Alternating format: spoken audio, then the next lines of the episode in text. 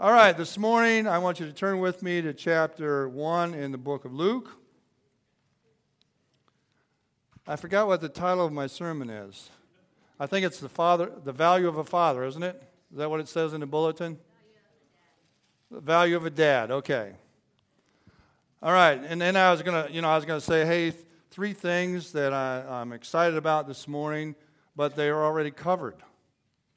And one, you know, being married to Jan for 45 years, and that just shows the tolerance that she has uh, to put up with me for 45 years. But the interesting thing is, we kind of have a legacy there because both her parents and my parents, both, we celebrated both of their 50th. And so, so we, have, we have to go on to make it to 50, you know. We don't want to break the legacy. And then also the fact that it's Father's Day. All right, if you have your Bibles open or your electronic gadgets turned on, uh, turn with me to Luke chapter 1. We'll begin in verse 5. It said, When Herod was king of Judea, there was a Jewish priest named Zachariah.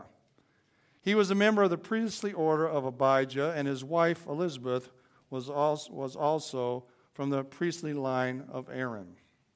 Now, what Luke's doing is he's putting a foundation, a historical foundation, that this took place during a king that reigned from 37 BC to about 4 BC. And so that's that time frame that he's talking about, that when this is all unfolding.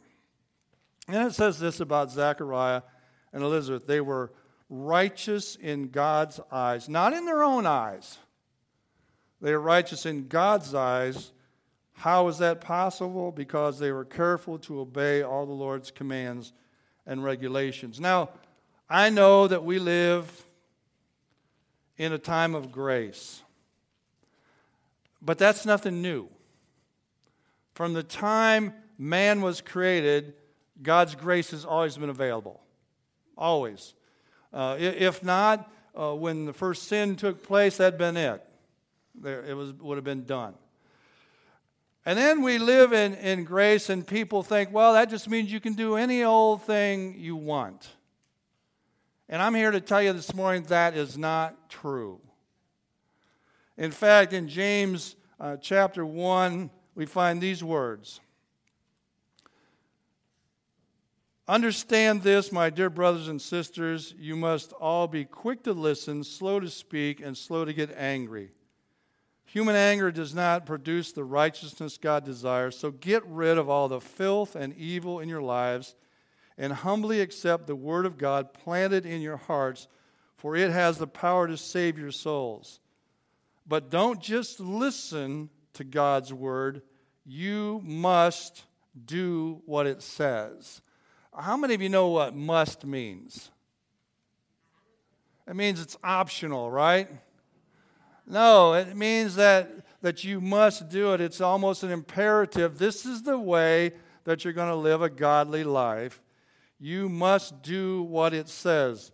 Otherwise, you're only fooling yourselves, for if you listen to the word and don't obey it, it is like glancing at your face in a mirror. You see yourself, walk away, forget what you look like. But if you look carefully into the perfect law that sets you free, what sets you free? The perfect law. How many of you know that the law that God gave, the Ten Commandments, was perfect? You know what the problem was, don't you? Us, our imperfection. And so, and if you don't believe me, just listen to the teaching of Jesus. He would say uh, that you're not supposed to murder anybody. I mean, that, the law said that, right? The Ten Commandments said don't murder anybody. But Jesus would say this if you say raca to your brother, that means if you get angry at them, then you've already committed murder. Now, which one's tougher? See, which one's tougher? And so you can't live up to it on your own strength and, and your own ability. It takes the Spirit of God. See, it says, um, look at the perfect law which sets you free and if you do what it says and don't forget what you've heard, then God will bless you for doing it. Jesus said this if you love me, you'll do what? You will obey me. And so that's the whole idea. There, God has parameters. Yes, he has grace, but he has parameters which we function in. And if we function within those parameters, we'll be blessed by God. Otherwise, we come up short of, of his blessings, try to do it in our own strength. And so, what happened here with Elizabeth and Zechariah, it says they were righteous in God's eyes because they were careful to obey all God's commandments and regulations. They had no children because Elizabeth was unable to conceive. It wasn't because they weren't righteous. See, there was something else that God had in mind here. They didn't understand what it was. How many of you understand God's perfect plan for your life? No takers? No. It's, it's sometimes hard to figure out, isn't it? And so, what we have to do in the midst of trying to figure it out is just be faithful.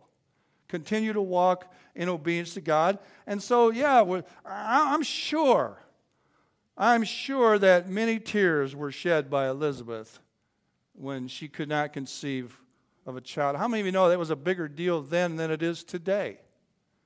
And to have a male child was even the ultimate. But she couldn't have one. And now it says, and they were both very old. How old were they?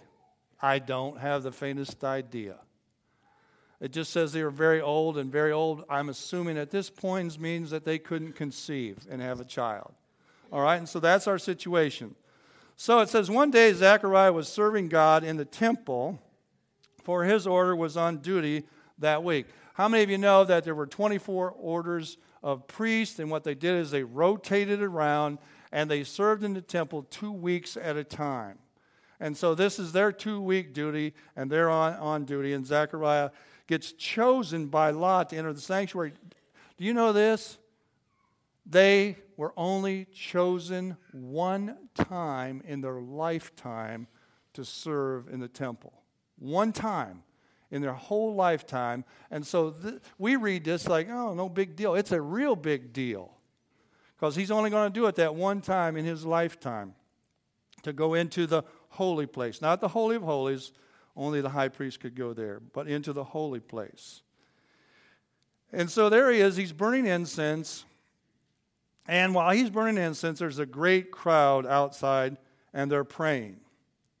So while Zechariah was in the sanctuary, an angel of the Lord appeared to him, standing to the right of the incense altar. And what happens with Zechariah? He gets fearful, he gets scared. Probably the only time he'd ever seen an angel.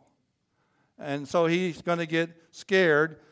And what's Zechariah doing? He's just going about life. He's just going about life. How many of you know that in the midst of life, God can visit us? And He can do it any way He wants. He can do it through an angel, He can do it through a vision, through a dream, through people, through circumstances, but He will visit us in the midst of life. And the angel says to him, Don't be afraid, Zechariah. God has heard your prayer. I wonder,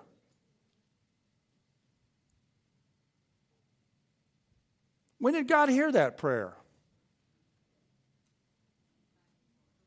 Do you think he was still praying that prayer? From the way he responds, I'm going to say no. He'd given up a long time ago. But see, God remembers, doesn't he? He remembered what they prayed. He remembered the passion that they had in their heart to have a child. God does stuff on His timetable. How many of you in here like the timetable that God has all the time? No, we don't. And so they'd given up, but he says, God has heard your prayer. Your wife Elizabeth will give you a son and you're going to name him John. Now, we're going to find out later on, people are going to go, John? What? Because that wasn't what they did.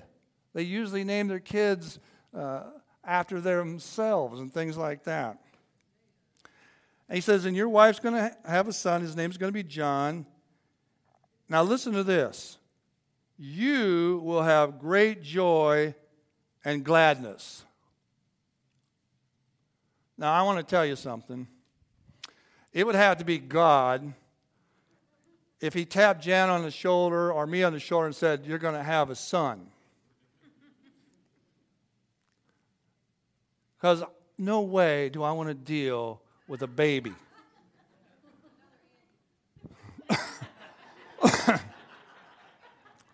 okay, I rest my case.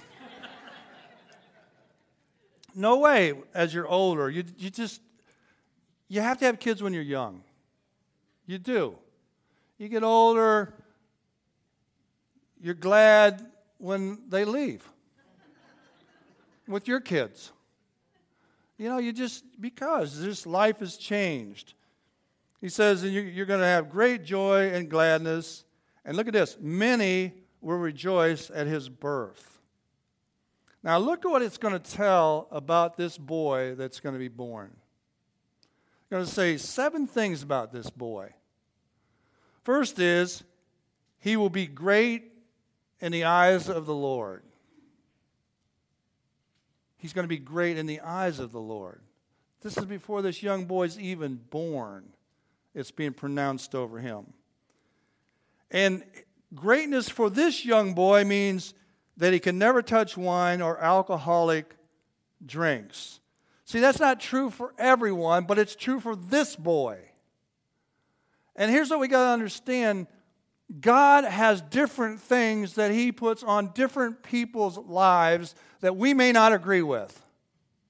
Well, what's the matter with them? Well, maybe that's part of their calling. And you got to understand that that the calling on each of us is different and the stipulations that God may put on a person can vary. And so for this particular young boy, he could not have alcohol. That's it. The second thing is he will be filled with the Holy Spirit before his birth or even at his birth. He's going to be filled with the Holy Spirit from the time of his birth. He will turn many Israelites to the Lord their God.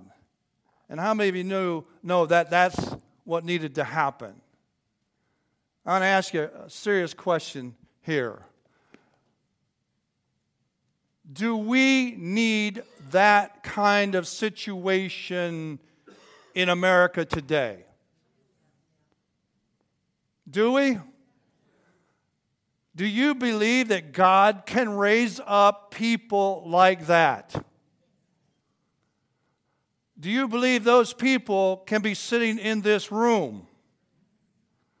Do you believe that you could have the same kind of call in that situation that, John the Baptist had? Do you? Well, wait a minute now. We were tracking along there real nice until it got real personal and said, Are you that person? But I'm going to tell you, you are those individuals. Hillary Clinton, if she's elected, will not do it. Donald Trump, if he's elected, will not do it. It's going to take people like us to do it. How many of you really believe that the church is the only instrument of God's grace to transform our world? Thank you for that overwhelming response. I want to tell you that's the only instrument that God has chosen to change our world. Andy prayed before the service started about three tragedies that happened in Orlando. And how many of you noticed that the vast majority of time has been spent on those three tragedies? And I'm not saying that, uh, that I'm opposed to that at all. Here's what happens though we get so focused on the tragedies, we don't realize that there are good things happening in our world. that at the very same time those kind of tragedies are taking place, God's saving people. God's healing people. God's delivering people. And so, if we're not careful, what we do is un- unconsciously develop this almost um, fatalism. But I want to tell you, that's not biblical. Fatalism is not biblical. Jesus came to do what? Save people, deliver people, set people free. And guess what? He's doing it. As we're sitting in this auditorium right now, God's drawing people to Himself. He may be doing a heart number on you right now as you're seated here. Maybe during worship, God spoke deeply to your heart. You know, we sing about this fire that's burning in you. Is there a fire burning in you? And the world can see that fire burning in you? Is there a passion in you for the purposes and plans of, God? Or, or, or, have they gone down? At one time, they were just bursting over in, in flames, but, but it hasn't happened. You know, uh, last night when we were down here praying, how many of you have ever been disappointed with God? I want you to be honest. See, there's a lot of dishonest folks sitting in here. Because most of us, at one time or another, oh, we're not going to say it because we're too spiritual, for heaven's sakes, to say that we've been disappointed at God. Have you prayed over someone and they didn't get healed? And they might have even died, and you were disappointed by that. Uh, have you gotten a word from God and you show up at church and, and there's something that you felt like He was going to do and it didn't happen and you went away disappointed? I've, I, that's happened to me several, on several occasions. And so, what, we, what do we do? God gives us, He gives us this ability, and we're all passionate about it, but then things don't happen. They don't unfold like we thought. In fact, they seem to go backwards from that word that you got from God. And so we back off. I want to ask you who would encourage you to back off? Who would encourage you to back off? The enemy. You know what you do when it doesn't happen like you thought it was gonna?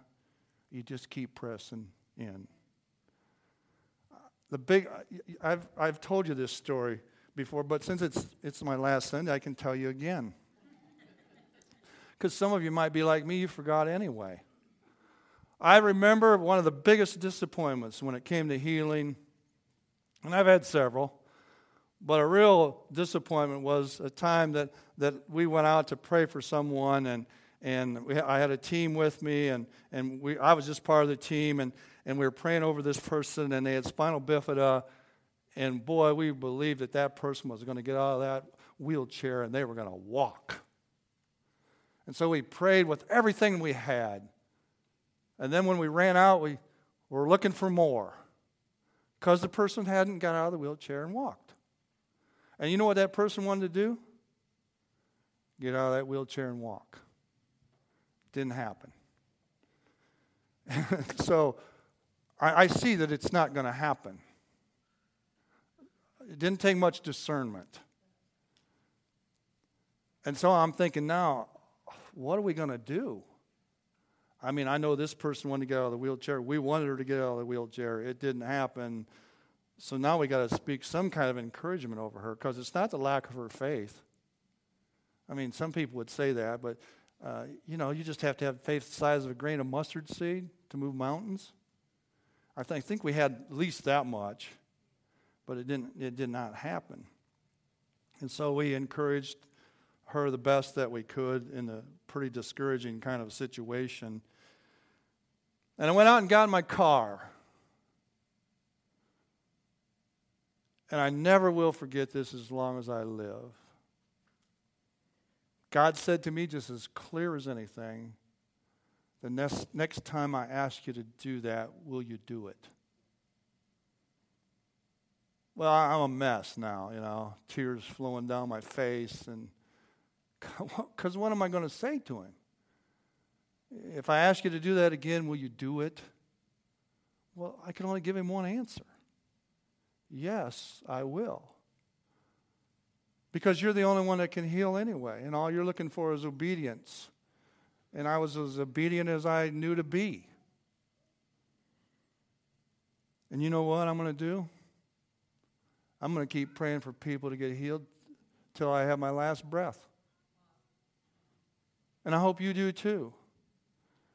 And I hope that you're praying for people to get saved that you may have talked to over and over and over, but they're not saved. And, and they're making decisions that just break your heart. And, and but you know what? If it breaks your heart, you know whose else heart it breaks? It breaks God's heart. And so God keeps working. And so I, I want to just encourage you don't give up. Don't give up. Don't minimize the gift that God has given you. Don't minimize that gift.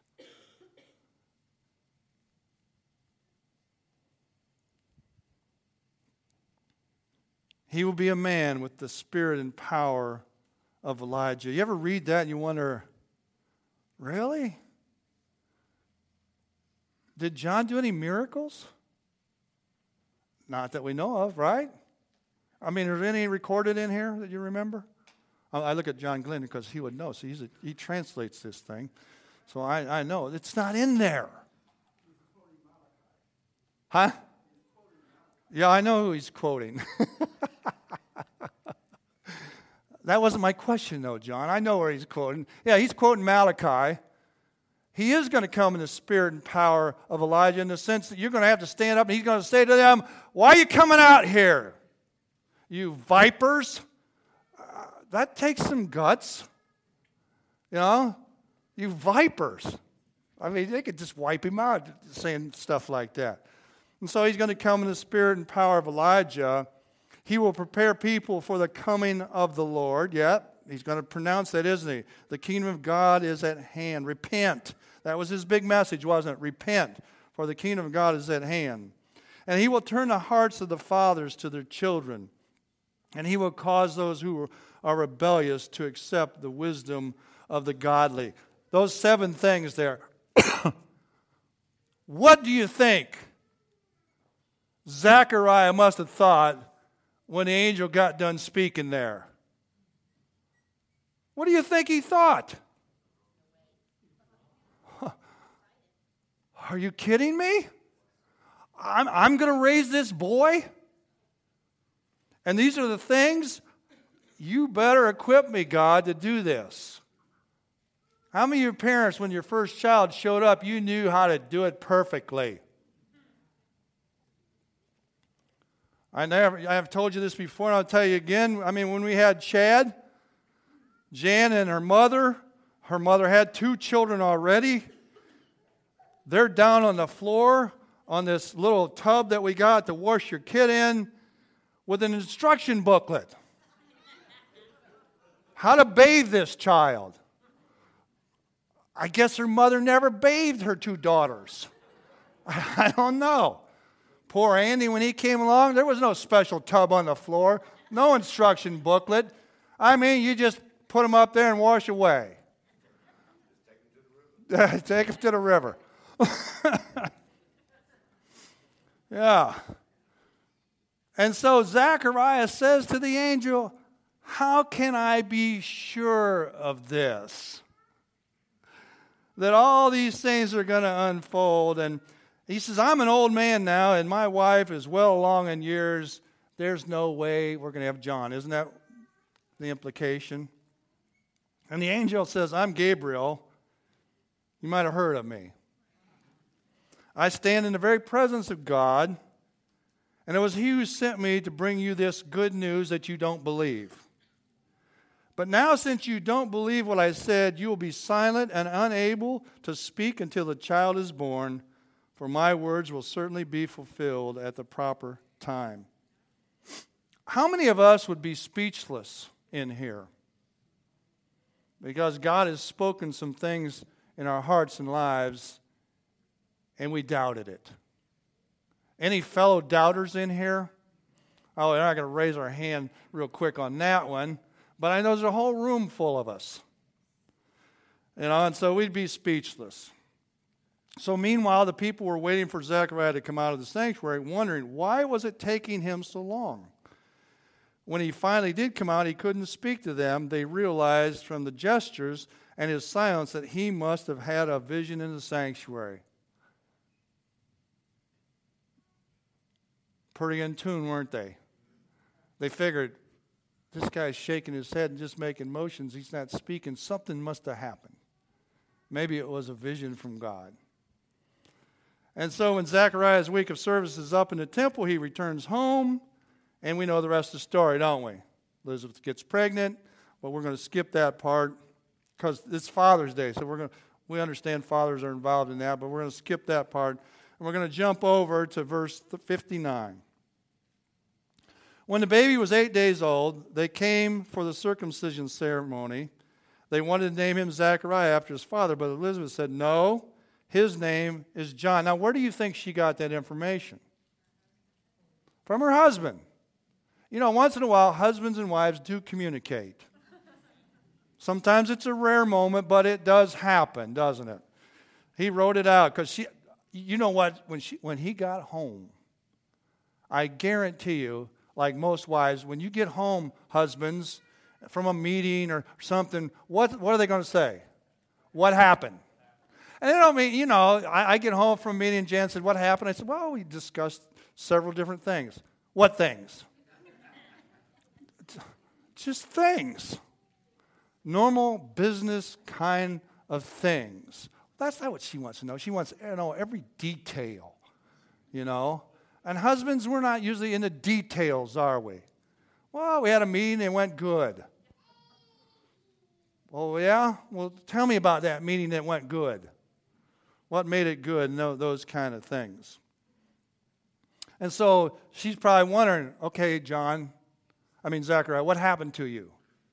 So he's writing on this tablet. Uh, uh, I met Gabriel. You met who? I met Gabriel. What happened? Well, he told me this long story here. These seven things. We're going to have this son. Well, she, she realized that because she's pregnant now. You know, and we're going to name him John. And so she gets that idea, and okay, boy, he, mu- he must have, something must have happened there because he, he talked some. Now he can't talk at all. And now I'm pregnant, and he tells me we're going to name this boy John. And, and so, okay. So when it comes time, she said, What's the boy's name? John. And they go, What? There's no one in your family by that name. So they use gestures to get the father. He says, Give me a tablet. And to someone's surprise, he wrote, His name is John. Now look at this. He writes on there, His name is John. What's that tell you about Zechariah? Well, he's had nine months to think this thing through. And he says, You know what? That angel was right. And so he says, His name is John. I wonder, was it, was it the, the last stroke uh, of the stylus when he wrote that final thing to H there in, in Hebrew, all of a sudden he could speak. It says instantly Zechariah could speak. But that wasn't all. What else? Well, before he prophesied, he begins to do something else. What's he begin to do? He, yeah, you ever, you ever wonder about that song that we sing here? I'm going to dance I'm going to shout, I'm going to sing. And we're all like, well, okay, we're going to sing. The dancing part, that's for the little kids.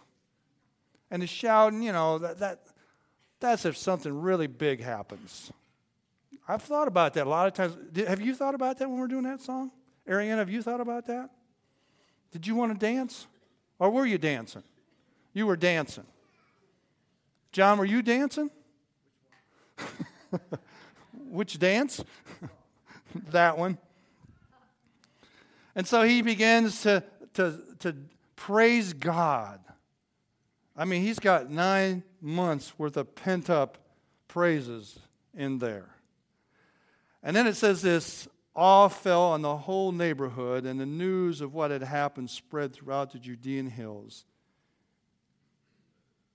And everyone heard about it and reflected and said this What will this child turn out to be? I wonder, Karen, what will Luke turn out to be? See, what will your children turn out to be? What will your grandchildren turn out to be? Have you ever thought about that? When they've gotten on your last nerve and you're thinking, well, if they live through this, I don't know what they're going to turn out to be. But it got spread all over the town about this kid. For the hand of the Lord was surely on him in a special way. Now look at Zechariah. I'm going to skip the part there. We're going to jump down to verse 76. Zechariah begins to prophesy because he's filled with the Holy Spirit. And he talks about Jesus. Then he gets down and he focuses in on his son.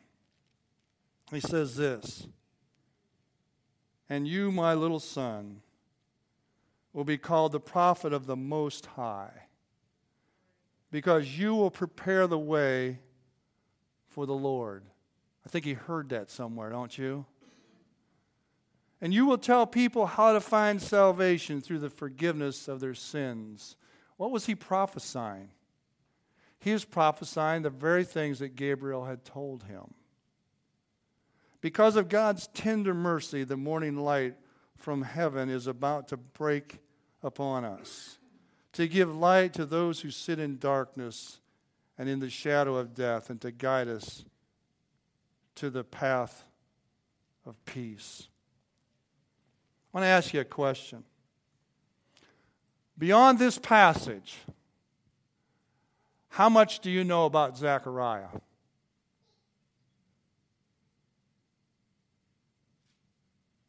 How much do you know about Zechariah beyond this passage?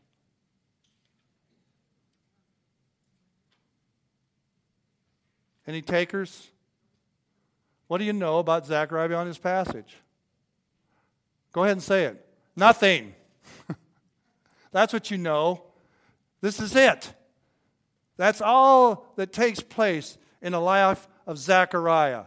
But how many of you know that more than that had to take place in the life of Zechariah? Why do I say that? Because it says this John grew up and became strong in the Spirit. Who do you think was going to nurture that in that boy? Zechariah. When I do premarital counseling, I tell them every single time, I talk to the man especially, do you realize that you're going to be the high priest of your family? You're going to be the high priest of your wife. You're going to be the high priest of your children. You're going to be the high priest of your grandchildren. Do you understand that? And they might say, Well, yes, I, I do. And many times, you know what I know? They don't have a clue. They don't understand that they're called to be the priest of their house. Yes, there can be some priestesses, but there's to be a high priest. And the wife can never be the high priest. It's the husband's responsibility to be the high priest. You say, well, my wife's very godly. My wife is too. You know what, though? She expects me to be the high priest of our family. That is not her role. And so, what does that mean? It means I'm her protector, and I'm my children's protectors. And I'm going to pray over my grandchildren to be their protector because that's the role that I've been given. And it isn't anything to do with male chauvinism. It has nothing to do with that. It has to, everything to do with the position that God has placed us in. And so our kids are going to see God in us. They're going to see God in us, men. What's a godly man look like? What's a godly father look like? What's a godly grandfather look like? And it's not looking for perfection because none of us ever will reach that till we see him face to face. And so we're going to make mistakes. But if there's somebody that should teach your kids how to pray, it should be you. If there's somebody that should be reading the Word of God, it should be you. It should be you. If there's somebody going to prayer meeting, it should be you. Now, here's, here's a sad thing. Most of the prayer meetings that I go to, you know who are there? Women. You say, well, yeah, that's because they have prayer meetings in the daytime. Okay, I'll give you that one. But I go to prayer meetings at night. And you know who's usually missing? Men. You say, well, I do all my praying at home. Do you? Do you honestly? Will you be able to stand before God and say, you know, God, I, I do my praying at home?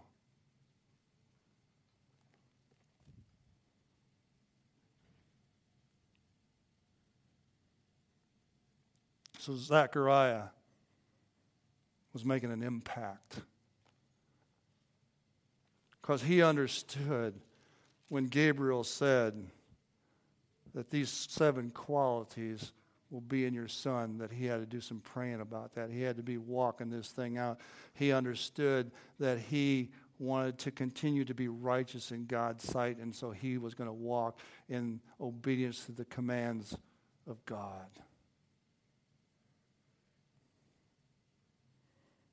I want to do this right now. I want every father that's in here to stand up.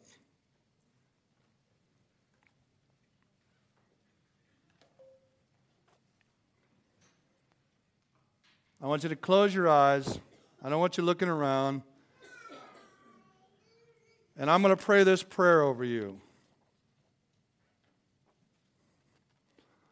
Father, Son, and Holy Spirit, I thank you that these men, these men right here that are standing, are the high priests of their family. And I pray with your help that each one of these fathers will determine to follow you with all their heart and be an example of a godly man and a godly father. Through the ministry of the Holy Spirit, let them provide the direction, the guidance, and the protection that their fatherhood and their high priestly position provides for them and their families. Father, help them to be determined to be the kingdom warriors that their families need.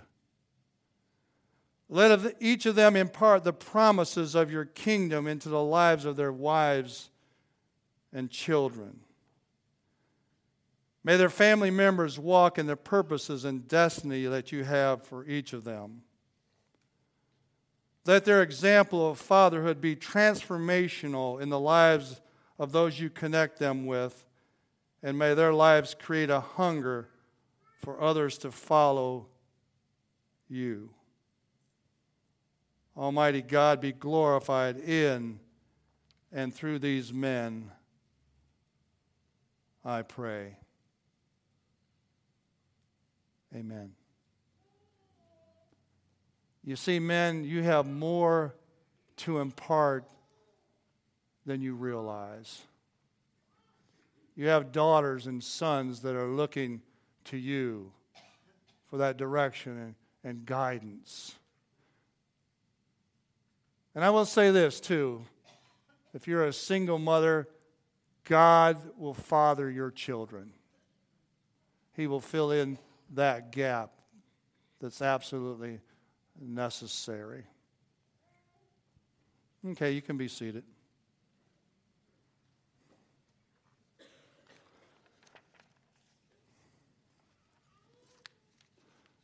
Now, I want to say this as I end up.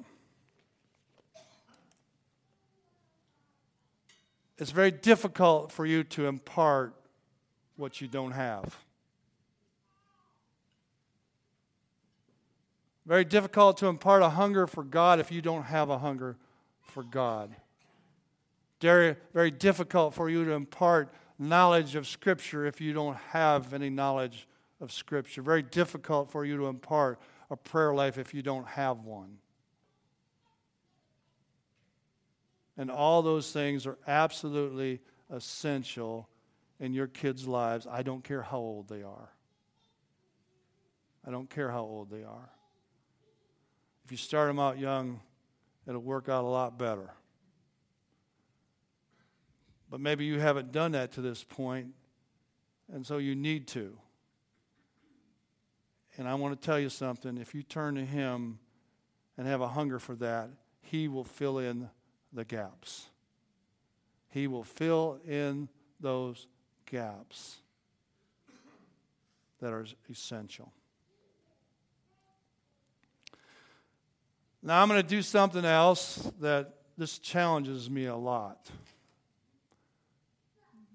Uh, so I'm going to call Andy come up here. I could do this next week, but I'm not going to.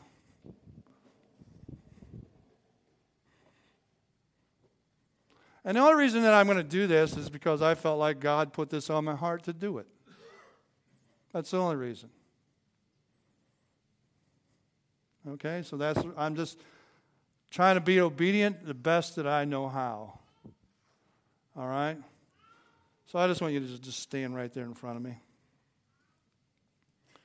You see, this is my last Sunday as the pastor of Lakeland Vineyard. People go, This is your last Sunday? It's the last Sunday that I'm the pastor of Lakeland Vineyard. It's not my last Sunday, you know. So, in a dream I had, which was very vivid to me, I felt like I was supposed to impart God's blessing on Andy. This is before next week when the transition takes place. You know, people are coming and they're going to be here. Now, I want to tell you how strongly, I'm, I'm just telling you this so you'll know. In, in the dream, it was very, very strong. This impartation of God's blessing on him as he will take the mantle of leadership for Lakeland Vineyard. And how many of you you want it to be strong, don't you? Yeah, because this is a big deal. See, he's going to father this church. And some of you are like the descriptions there of John the Baptist.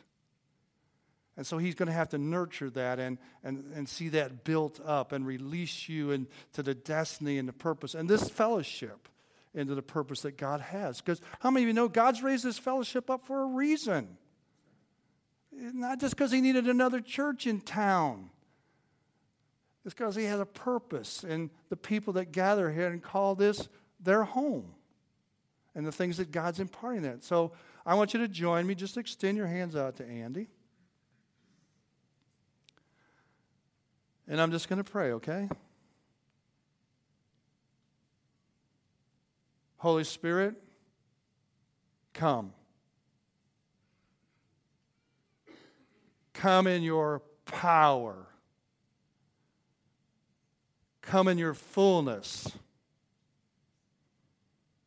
Activate those gifts that you've placed in this young man.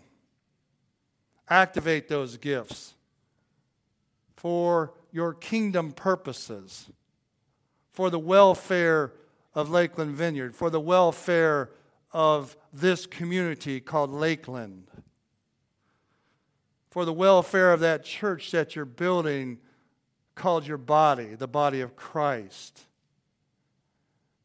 I want to pray that you stir up, like Paul prayed for Timothy, stir up the gifts that were given through the laying on of hands. And, and he has several gifts that have been given.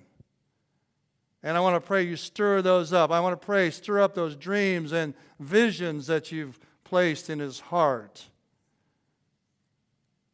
I want to pray you show him, open his eyes. He sang that, open my eyes that I can see.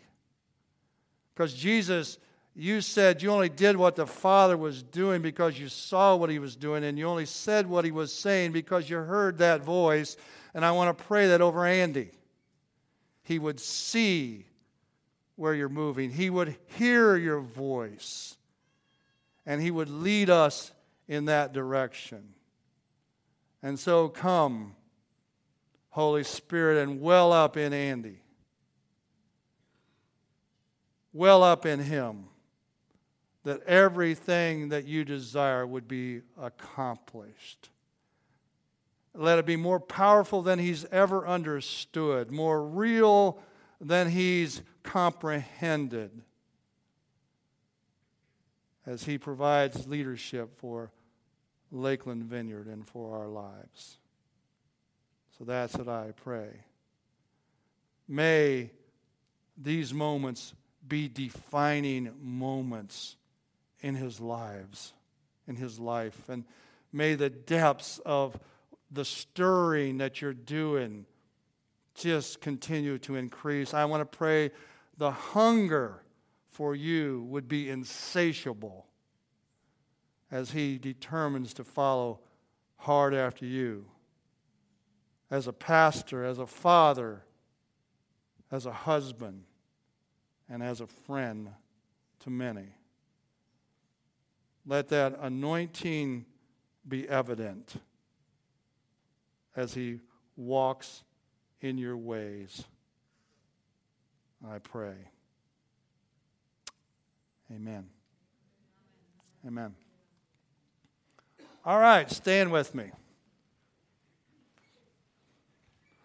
Now, what are you supposed to do before you leave here? Pick up those cups. Get one of those cups and give it to a friend or a father that you know, okay? And let me pray.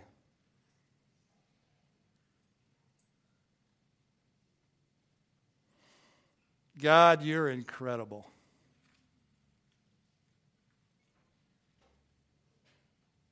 And to stop and think that you've called us to participate in your activity. That Jesus, you would say to us that we would do what you've done and even greater things. And so help us to long for those things, whatever those things might be. And I want to pray this Holy Spirit of God, would you continue to pour out on each of us? the grace gifts that you want to release in the world that we live in, to make the impact that you desire, that your kingdom would come and that your will would be done here on earth as it is in heaven. Help us to pray like we've never prayed before. Help us to believe and have faith and take the risk that you desire for us to take to see kingdom elements unfold. Help us to keep seeking and asking and knocking so that your purposes can be accomplished. I pray these things in the powerful name of Jesus Christ, our Lord and Savior. Amen. Now, you may be here this morning and you may not know Jesus as your Lord and Savior. If that's you, come on up and, and we'll do our best to introduce you to Him. You may be here and you need a healing touch from God. You mean you really need a healing touch. It may be physical, it may be emotional, it may be spiritual, but you need that. And I'm going to ask you to come up. There'll be some prayer teams. Come on up here. Two or three prayer teams. Come on up here. But you need that. You need a fresh touch from God. And so I'm going to encourage you don't leave here till you get that fresh touch from God because He wants to minister that to you. And so if that's you, you just come on up. All the rest of you, I'm just going to say, God bless you. Have a great week.